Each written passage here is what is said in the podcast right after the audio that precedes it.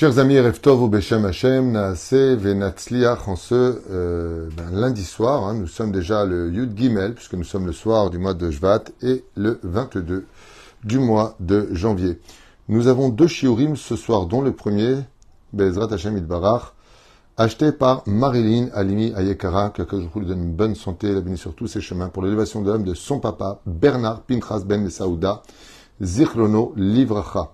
רוח השם תנחנו בגן עדן עליון וכל השוכבים עמו בכלל על החיים והצלחות וכן יעשו לו מרמן, תהיה נשמת צרוח חיים. Elle demande aussi la réussite spirituelle et matérielle pour sa fille Yona Myriam Bat Marilyn Sarah Messaouda. Oufren, elle demande aussi une grande bénédiction, Bezrat Hashem, ainsi qu'à son mari, donc Dan, Ben, Yolen, et à leurs enfants, Alon Avraham et Eli Saraline. Bezrat Hashem, chaque jour, Rechotam, Zchut, Alimud, Bechol Sherifnu, Yaskilu, Yatzlichu ainsi que la libération de tous nos otages le plus vite possible, la victoire chez le Chayanou, Baneimim, bonne santé, et une fin très proche de la guerre avec la Géoula. Bon, ben, je pense que tout a été dit ici. Avec sa permission, Bezrat Hashem, on demandera aussi une grande refouach lema pour euh, Stoyan Moshe Ben Desha, qui a besoin de nos prières, qui est dans un état difficile, coma artificiel, à qui on souhaite une grande refouach lema, la mamera ou briou tetana Bezrat Hashem, ainsi que tous les ptsuim, toutes les personnes blessées, toutes les personnes malades, Bezrat Hashem. On pensera euh, à Eric Lévy, Bezrat Hashem, qui a besoin aussi de nos prières, à qui on souhaite une euh, très très grande refouach lemach, lema meira, ou tetana. On commence ce shiur avec un enseignement toujours de la paracha de la semaine. Il y a tellement à apprendre de Moussar, Bezrat Hashem. J'ai fait un cours sur le sentiment de la honte que je conseille vivement de regarder, de faire écouter à tout le monde. C'est un cours qui ne vient pas accuser les enfants d'Israël de cette génération, c'est simplement un chiour de Moussar qui vient nous expliquer comment accentuer la Géoula en arrangeant et en ressentant ce sentiment de honte qui a, comme le dit la Gemara, comme le dit le Zohar, comme le dit une autre Gemara, dans ma Sanhedrin, dans ma Sota, choses qui ont déjà été écrites il y a bien longtemps, euh, parler de la fin des temps, et que la fin des temps sera empreinte de gens qui ne ressentiront plus de honte. Donc si tu n'as plus honte, eh bien automatiquement, tu tu ne t'empêcheras pas de faire du mal. Et donc c'est du moussard et ce cours-là est euh, d'actualité. Je vous remercie. Vous avez été très nombreux d'ailleurs à m'écrire pour ce cours en me remerciant parce que Bémet, vous avez eu l'impression d'avoir été compris dans des souffrances insoutenables que nos familles subissaient dans cette génération. Non pas pour faire une accusation sur cette génération, mais tout simplement parce que quand on veut guérir, il faut soigner le problème et pas l'ignorer. Voilà, pour ceux qui voudront l'entendre en tout cas. Baracha la semaine. Un va faire agir Rashi, mais ce verset-là demande énormément, une fois de plus, de réflexion. Récapitulatif rapide. Les enfants d'Israël sont en Égypte. 70. Ils deviennent 20 millions. Ils vivent dans la province de Goshen. Sont mis en esclavage à la mort de Lévi, c'est-à-dire le dernier des douze tribus qui aura vécu le plus longtemps des douze tribus d'ailleurs. Et puis voilà que Pharaon les piège et puis il les met en esclavage. Hommes, femmes et enfants vont être dans un esclavage incroyable, digne de tous les, tous les enfers les plus inimaginables. Ils ne sentent plus leur dos, ils ne croient plus en rien, ils sont perdus dans le 49e degré d'impureté. Moshe, récupéré par Batia, fuyant le décret de Pharaon, est récupéré par, justement, Batia, sa mère adoptive. Puis, elle était par Yochebed, sa propre mère, sous la surveillance de Myriam, qui le suivra tout au fur et à mesure de son éducation, pour être certain qu'il ne faute jamais ne mange que cachère, contrairement au film de Cécile B2000. Et puis voilà que deux hommes sont en train de se battre. Moshe les sépare.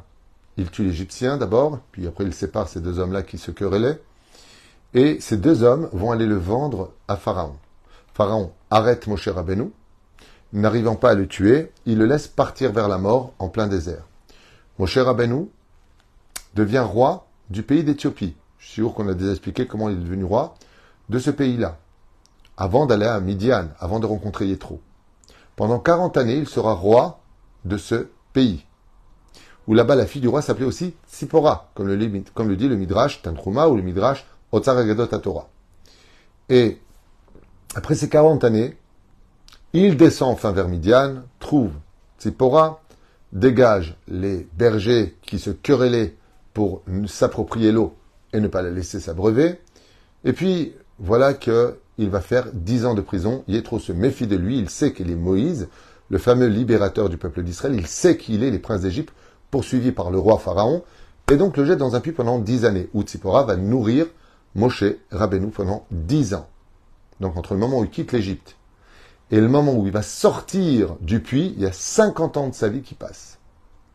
Après cela, il épouse Tzipora, devient berger chez Yitro, à faire paître ses moutons, jusqu'au jour où un des moutons se sauvera et arrivera devant ce fameux buisson ardent qui ne se consume pas. Dieu se dévoile à Moshe Rabbeinu en lui demandant de retirer ses chaussures, ses sandales, et puis lui demande de prendre la mission, alors que venaient de naître chez lui deux enfants, Narshon et Eliezer, Gershon Slicha et Eliezer, et il part sur la route, fera la circoncision par le biais de son épouse sur ses deux enfants. Moshe a failli faire pratiquement avaler par un serpent sur la route, c'est Sipora, sa femme, qui lui sauvera la vie. En fin de compte, il arrive chez Pharaon, ça se finit avec un échec total, où non seulement il se fait renvoyer comme un malfrat, lui et Aaron, mais en plus de cela, il retire la paille de fabrication des briques aux Hébreux, qui en veulent beaucoup à Moshe et à Aaron, pourquoi vous avez mis dans le pétrin? Il vient voir Parachat Vaera, et Akadosh Baruch il lui dit, maître du monde, euh, pourquoi tu fais du mal à ce peuple? Dieu lui dit, maintenant tu vas voir, et commence les sept premières plaies de la Parachat Vaera. Puis, la Parachat de Beau, les trois dernières plaies avec toutes les misotes concernées de mise la mezouza, le korban de Pessah, et ainsi de suite. Les enfants d'Israël, ouf, arrive enfin la parachat cette semaine, parachat Béchalach, Bezrat Hashem Idbarar, pour lequel nous avons lire la fameuse justement traversée de la mer Rouge, les lois de Shabbat, les trois repas de Shabbat, certaines lois qui interviennent dans cette paracha, le puits de Myriam, la manne qui tombe du ciel, et on avancera dans cette paracha vers d'autres dimensions avec parachat Aman. D'ailleurs, je le rappelle que demain, pour ceux qui veulent euh, Bezrat Hashem Idbarar, si je veux Blineder, vers les coups de, je pense, euh, j'annoncerai demain matin, je ne sais pas à quelle heure je vais lire la Parashat Aman, en tout cas ceux qui voudront la suivre en direct pourront la suivre avec moi. Bezrat Hashem, Idbarach. Euh, peut-être que vers une heure, de midi et demi peut-être. Je pense que je lirai la Parashat Aman, on verra. En tout cas, euh, les enfants d'Israël arrivent. Maintenant, ils sont sortis du pays d'Égypte, ils arrivent à Piachirot, ils se trouvent derrière devant une dernière statue, et cette statue-là est la statue la plus importante de l'Égypte d'ailleurs, pour faire croire à Pharaon que Dieu il peut être contre tous les dieux d'Égypte, mais celui-là, il a du mal. Dieu se rigole, il est à Mitzrayim. Il se moque de l'Égypte. On laisse une statue pour faire croire à Pharaon que oh, je peux tous, mais celui-là, je peux pas. Pour que Pharaon trouve encore la force en lui, du fait qu'il ait endurci son cœur, de poursuivre les enfants d'Israël. Et là, on arrive à ce fameux épisode où les enfants d'Israël sont face à la mer Rouge, à droite et à gauche le désert derrière eux. Les Égyptiens arrivent avec 600 chars, plus que surchargés d'armes, pour tuer les enfants d'Israël et ne ramener aucun survivant. Voilà maintenant ce qu'on va lire, juste avant que Pharaon décide de poursuivre les enfants d'Israël. Une histoire à raconter, quelque chose pour nous remettre un tout petit peu en question et encore nous améliorer et non pas nous critiquer, juste encore un peu plus meilleur, encore un peu plus de cœur dans notre poitrine. Le verset nous dit, nous sommes dans le chapitre 14, verset Gimel. Kachakatu. Amar paro livne Israël. Pharaon dit aux enfants d'Israël, Nevuchim em ba'aret sagar lehem amidbar. Les enfants d'Israël sont maintenant coincés dans le désert, car Dieu a fermé sur eux, car, pardon, car ils ont sur eux le désert qui est fermé. Parce que pour lui, de dire qu'il y a l'océan devant, ça ne servait à rien. Qui peut traverser un océan en tant que peuple? Donc, qu'est-ce que dit Pharaon? Ils sont coincés dans un endroit où il n'y a, pas, où s'échapper. Voilà ce que dit Pharaon. Là, tout de suite, quand on lit ce texte, on dit, mais attends, attends comment il peut dire une chose pareille? Amar, ben Amar Paro l'Ivni Israël. Et Pharaon a dit aux enfants d'Israël, mais quels enfants d'Israël? Ils sont, sont plus en Égypte. Puisqu'il y a marqué Veihi Beshalar Parot, ben Israël. Il les a déjà renvoyés. Donc il n'y a plus personne en Égypte. Ceux qui ne sont pas sortis d'Égypte sont morts dans la, plaque, dans la maca de Rocher, dans la plaie de l'obscurité. Les 80%, ils sont morts. Alors il a parlé qui avec des, avec des croque-morts Il a parlé avec qui? Pourquoi est-ce qu'il y a marqué Vermar Paro Israël? Et Pharaon dit aux enfants d'Israël. Mais il n'y avait plus personne en Égypte, puisqu'il dit, ils, ils, ont, ils sont coincés, ils ont le désert à droite et à gauche. Sagar Midbar, il aura fermé. Donc, dans sa phrase, lui-même reconnaît que les enfants d'Israël ne sont plus du tout présents. Rachid intervient, comme le dit Sophie Teboul. Rachid intervient et il dit non, pas Ve'amar livni Israël, et là, al Israël. Rachid, ils sont tout de suite l'embrouille. Il dit non, non, non, il n'a pas parlé avec les enfants d'Israël. Il parlait sur les enfants d'Israël. De là, tu apprendras que quand tu parles de quelqu'un, sur quelqu'un, c'est comme si tu parles de lui vraiment, pas simplement dessus. C'est comme si tu le touchais lui. On apprend ici une dimension de la gravité du Lachonara. Quand tu parles sur quelqu'un, il y a marqué Ve'ama paro livne Israël. Ne crois pas que tu ne le touches pas quand tu parles sur lui. Parce que tu parles comme si tu le touchais lui-même. Ça, c'est du drash. Seulement, nos chachamim vont donner une autre interprétation que Rashi. Comme il a dit, c'est une forme de tri peut-être. Peut-être que c'est une forme, formulation. Non. Il a marqué Ve'amar paro livne Israël. Rashi, il dit Al Israël, sur eux, sur les enfants d'Israël. Donc avec qui il a parlé selon Rachi? Eh bien, il a parlé avec ses ministres sur le sort des enfants d'Israël. Très bien. Chachamim nous disent une autre interprétation. Il a vraiment parlé aux enfants d'Israël. Alors à qui il aurait parlé? À deux des enfants d'Israël, de la tribu des Réhouven. Et comment s'appellent ces deux enfants? Datan et Aviram. Ces deux fameux grands rachats qui vont embrouiller le peuple d'Israël, qui vont être ceux qui vont créer la zizanie à tout pas et à tout moment. Ceux qui vont dire on était mis en Égypte, est-ce qu'on manquait de, de, cercueils en Égypte pour venir mourir dans le désert? Ceux qui vont dire ouais on en a marre, on veut manger du, de, de la viande. Ceux qui vont être avec Korach. Ces deux personnages sont restés en Égypte.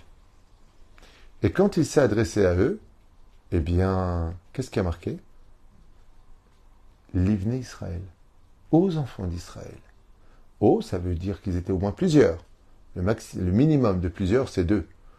Dans ce cas-là, pourquoi il n'y a pas marqué Il parla à deux des enfants d'Israël.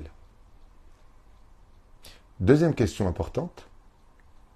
Si ces deux personnages étaient de grands Réchaïm, comme on le verra, puisqu'ils finiront avec Korach et Adato, et toute son assemblée avalée dans le Geinam. Dieu va les punir très violemment. Comment se fait-il qu'ils ne soient pas morts eux aussi pendant la plaie de l'obscurité, avec les 80 Réchaïm qui n'ont pas voulu sortir du pays d'Égypte? En réalité, ils étaient chez Pharaon, parce que Pharaon était en train de leur dire, explique nos sages, Ok, s'ils arrivent à aller dans le désert et qu'ils vont aller chercher leur Torah, vous allez embrouiller les enfants d'Israël comme un cancer. Vous allez leur parler, les rendre fous, comme des gourous. Vous allez les happer pour les ramener à l'esclavage. C'est pour ça qu'ils étaient restés. Ils ne sont pas sortis avec eux. Parce qu'ils n'y croyaient pas. Ils disent, oh, alors quoi, on va, on va traverser la mer? Comment il, comment il va nous amener là-bas? Comment il va nous nourrir pour arriver en Israël? Ils n'avaient pas l'aïmouna nécessaire. Et Chazal nous disent, Datan et Aviram sont restés près de Pharaon. Comment ils ont pu survivre? Grâce à deux mérites qu'ils avaient. Le Créateur du monde même quand on est une personne mécréante, rapporteur, mauvaise, mais qu'on a un mérite particulier, il te protège lui-même.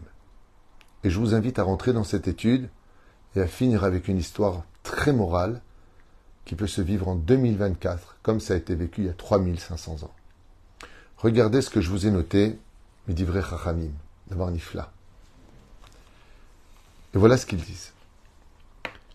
N'oublions pas quel était le rôle de Datan et Aviram de la tribu de Réhouven en Égypte.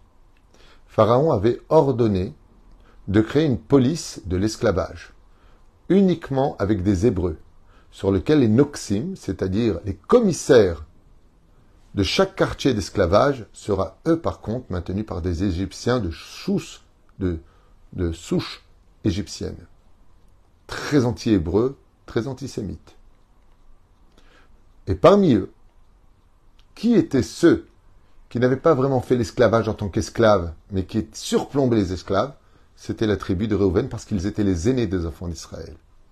Donc, Datan et Aviram faisaient partie de la tribu de Reuven. Ils ont été placés chotrim, policiers.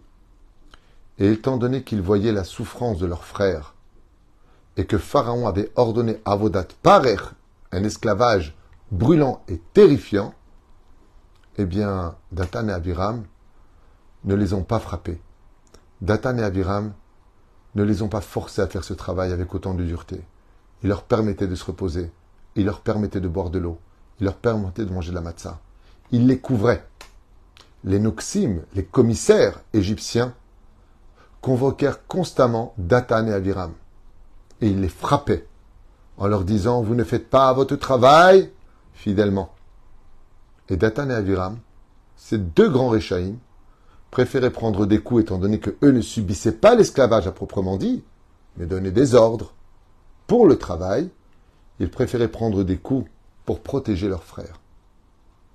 La deuxième chose qui a été pour eux un mérite, c'est que quand Moshe Rabbeinu est venu dans la paracha de Shemot, puis Vaera, Avduni, renvoie les enfants d'Israël pour qu'ils me servent. Combien de jours? Trois jours. Seulement, Moshe Rabbeinu avait annoncé aux enfants d'Israël qu'il partait pour toujours. Et donc, qui était au courant?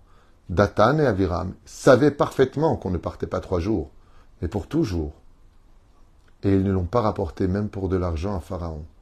Étant donné qu'ils se sont tus et n'ont pas dévoilé le secret à Pharaon, comme vous vous êtes tus sur terre, je ne laisserai pas les anges accusateurs venir devant mon trône pour vous punir. Vous vous êtes tus sur terre, je les ferai taire en haut. Vous n'avez pas rapporté à Pharaon, votre silence vous donnera un salaire. Vous avez pris sur vous des coups de fouet pour protéger vos frères, je vous donnerai un salaire. Je vous ai noté ici quel salaire Akadosh Baruch leur a donné. Vous allez être étonné et de voir que tout celui qui prend sur lui de protéger un autre frère juif, quitte à ce que lui en pâtisse, parce que l'autre ne peut plus tenir. Tout celui qui allège la souffrance d'un autre juif, qui n'a pas de quoi faire Shabbat, il est, il est tortué, il ne sait pas comment il va faire, il n'a pas payé son loyer, il n'a pas payé son électricité, il n'a pas payé. Et tu peux intervenir, tu peux l'aider un petit peu, et tu le soulages. Au sage de nous dire, un, Zachou et Kavod Rav, ils ont eu énormément d'honneur. Pharaon les recevait personnellement. Ils allaient voir Moshe quand ils le voulaient.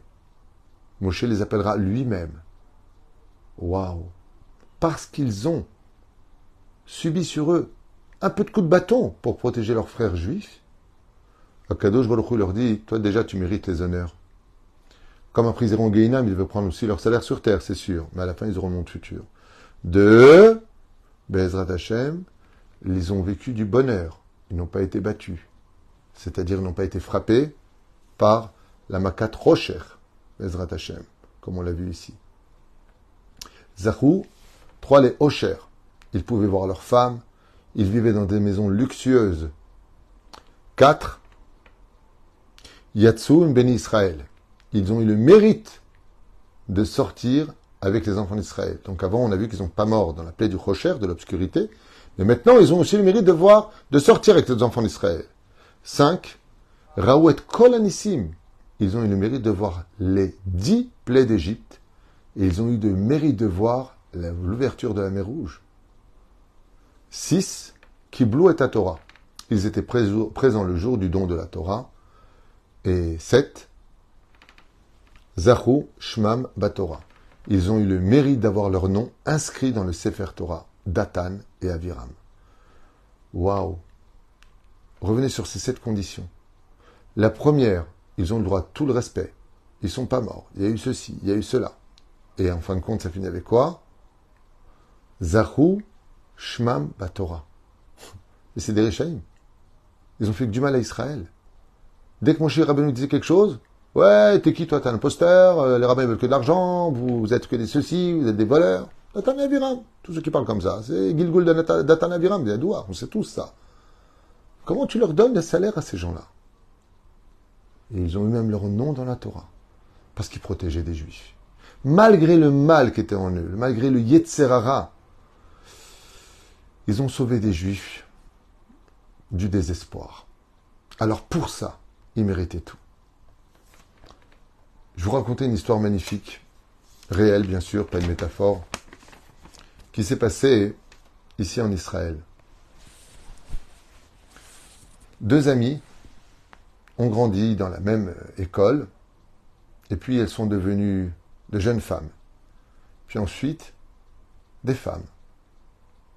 L'une d'entre elles était plus âgée que l'autre, et celle qui était plus jeune, eh bien, a trouvé son travail, et puis l'autre aussi a trouvé un travail. Et elles ont cherché absolument à se marier. Elles cherchaient un bon khatan, un bon parti. Une personne euh, normale. pas si évident que ça aujourd'hui. Une personne normale. On n'a pas dit riche, on n'a pas dit beau, on a... normal, un mec normal. Et Baruch Hashem, étant donné qu'elles étaient toutes les deux religieuses, elles ont trouvé une personne sur laquelle Bémet il y avait de la vraie Torah. Torah de vie, une Torah d'amour, une Torah qui t'apprend à, être une lumière pour les autres, pas une obscurité. Mais voilà que celle qui était plus jeune a trouvé un super khatan. Elle était très gênée, parce que par contre, son amie qui était plus âgée, elle n'avait toujours pas trouvé de khatan. Mais malgré tout, chacun sa vie. Alors elle a invité, elle a mis en invité d'honneur. Elle lui a fait beaucoup d'honneur. Et de l'autre côté, elle était tellement gênée. Et sous la coupe, elle priait pour elle. Et elle lui tenait la main. Je suis avec toi, je vis mon bonheur. Tu es là pour le vivre avec moi. Mais voilà quoi, je vis mon bonheur. Et puis voilà que le mariage a été célébré. Les danses étaient séparées, mais qu'est-ce que c'était beau comme ambiance. Les femmes dansant entre elles. La Kala était levée dans un espèce de, d'enthousiasme, de joie et de sainteté, et le Khatan ne cessait de danser, heureux de savoir qu'il avait épousé pour lui la plus merveilleuse des femmes.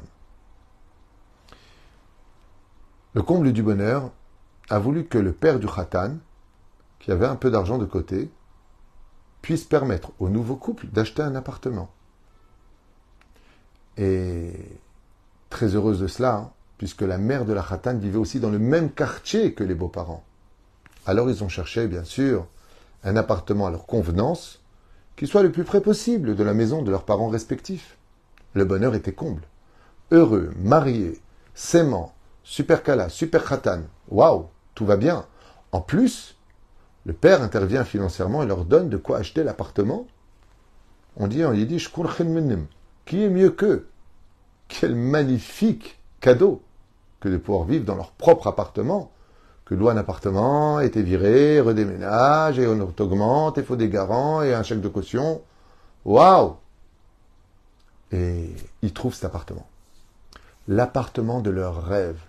Un 4 pièces avec une mirpessette souka, juste à côté, deux rues à peu près à côté de leurs parents respectifs, qui donnent sur la rue principale, tous les bonheurs sont présents.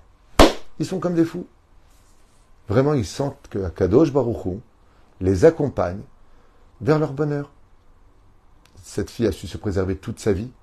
Le garçon était un homme fantastique, qui avait du respect, qui, étudiait la Torah le matin et le soir.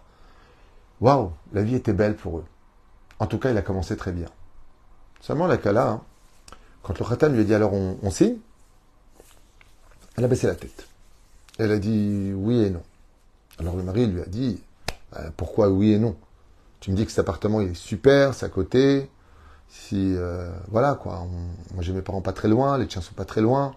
L'appartement il est éclairé, tout est propre, il n'y a même pas de travaux à faire. Alors pourquoi tu hésites? On a l'argent à la banque. Et la Kala lui dit parce que au-dessus, il y a ma copine qui habite. Et son mari lui dit alors? Ben, moi je suis marié et elle, elle n'est pas mariée. Alors le mari lui a dit, ben, si Dieu veut, elle se mariera. On ne peut pas toute notre vie penser à celui-là et celui-ci. Elle lui a dit oui, parce que toi, tu la connais pas bien, tu la connais même pas du tout, mais c'est une amie. Et moi, j'ai pas envie de la rencontrer avec toi en bas. J'ai pas envie qu'elle me voit rentrer avec toi le soir, alors qu'elle, elle rentre seule chez elle. Ses parents, elle, ils sont morts. Et elle vit seule dans cet appartement ici. Et si elle apprend que j'ai acheté cet appartement et qu'en plus de ça, je rentre avec mon mari, puis elle risque de nous entendre avec les fenêtres ouvertes, qu'on rigole, qu'on s'aime, j'ai pas envie. Le mari, quand il a entendu ça, il lui a dit Je comprends vraiment la chance que j'ai de t'avoir épousé, mais je propose quelque chose. allons voir mon Rav. Fodat Torah. Moi, j'ai envie de l'acheter, je ne peux pas être responsable de tout le monde. Mais je te comprends. Et j'approuve ta façon de réagir. Ils sont partis voir le Rav et ils lui ont expliqué exactement toute la situation.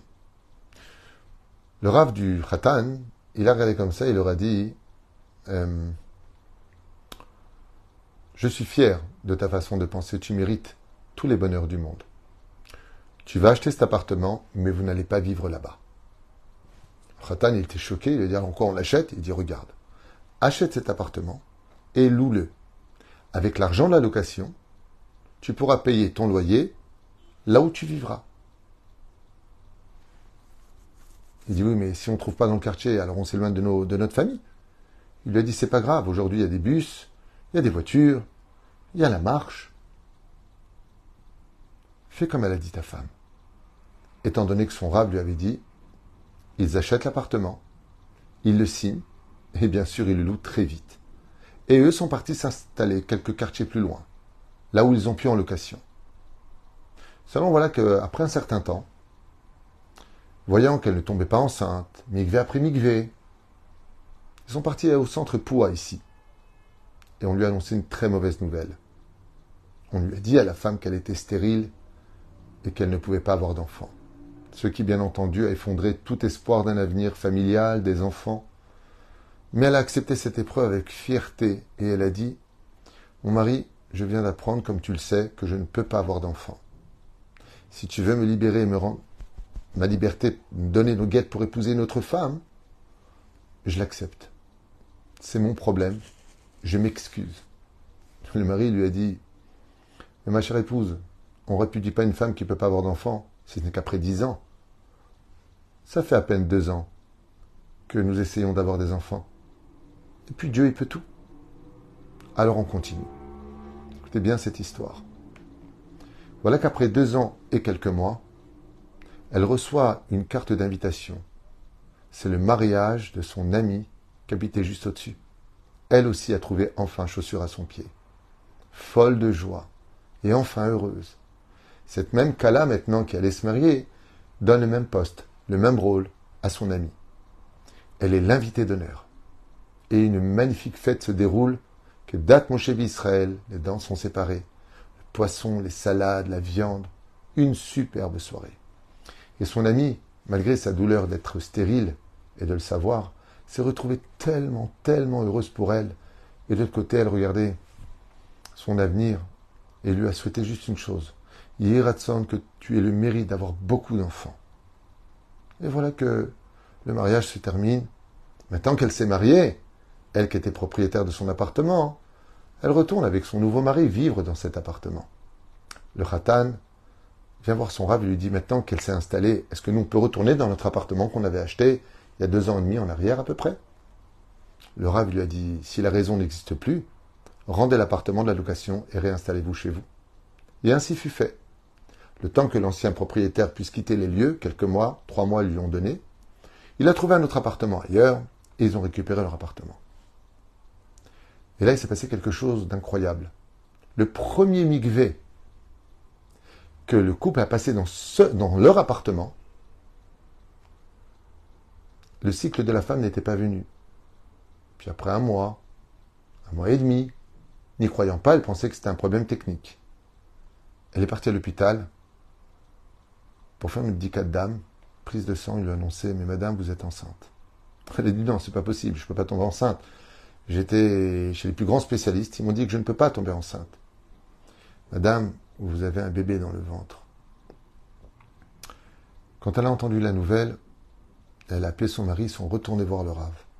Et le Rave, il leur a dit, vous, il y a deux ans et demi en arrière, vous avez été prêt à lâcher un appartement, d'être dans le contexte de la vie, de votre petit nid d'amour, dans votre foyer de Torah, et pour ne pas blesser une personne, de voir son ami marié et elle non mariée, vous avez décidé de déménager ailleurs. Vous avez fait quelque chose d'exceptionnel.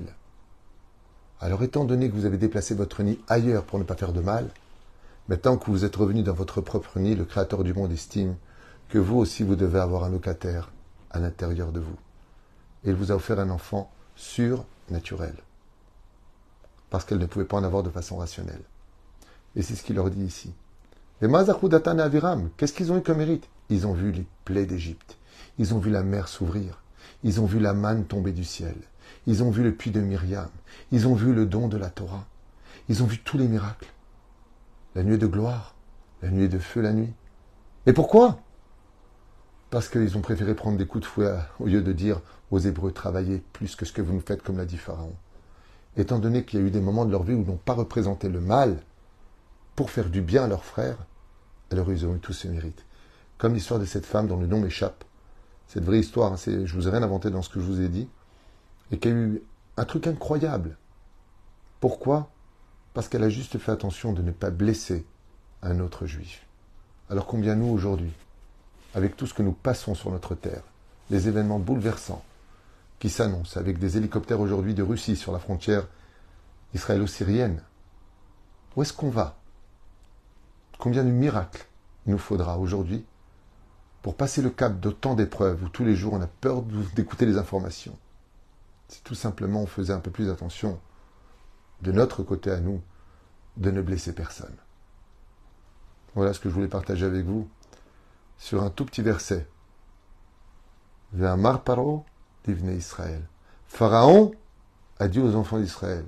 Rachid dit non, Al béni Israël. Qui était-il?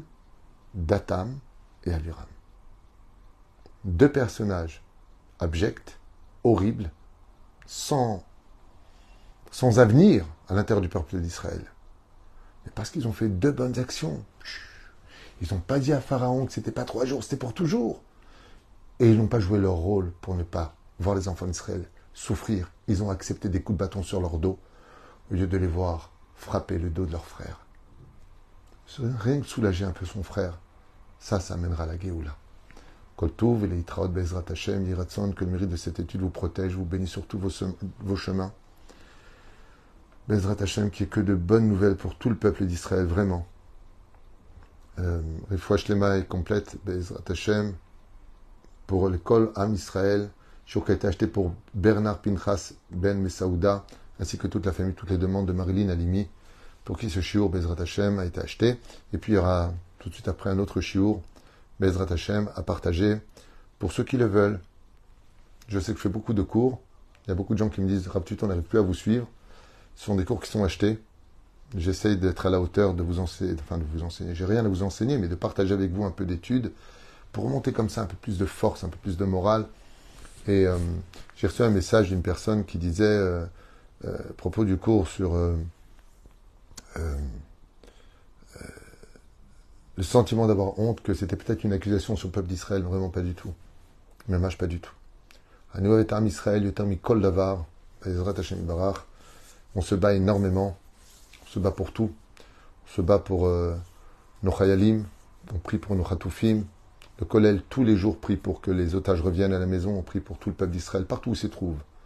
Pour ceux qui, qui, nous soutiennent, comme ceux qui ne nous soutiennent pas d'ailleurs. Pourquoi? Parce qu'on n'est qu'un seul peuple. Il que la souffrance s'en aille de nous définitivement et qu'on ne voit que du bonheur sur tous nos chemins.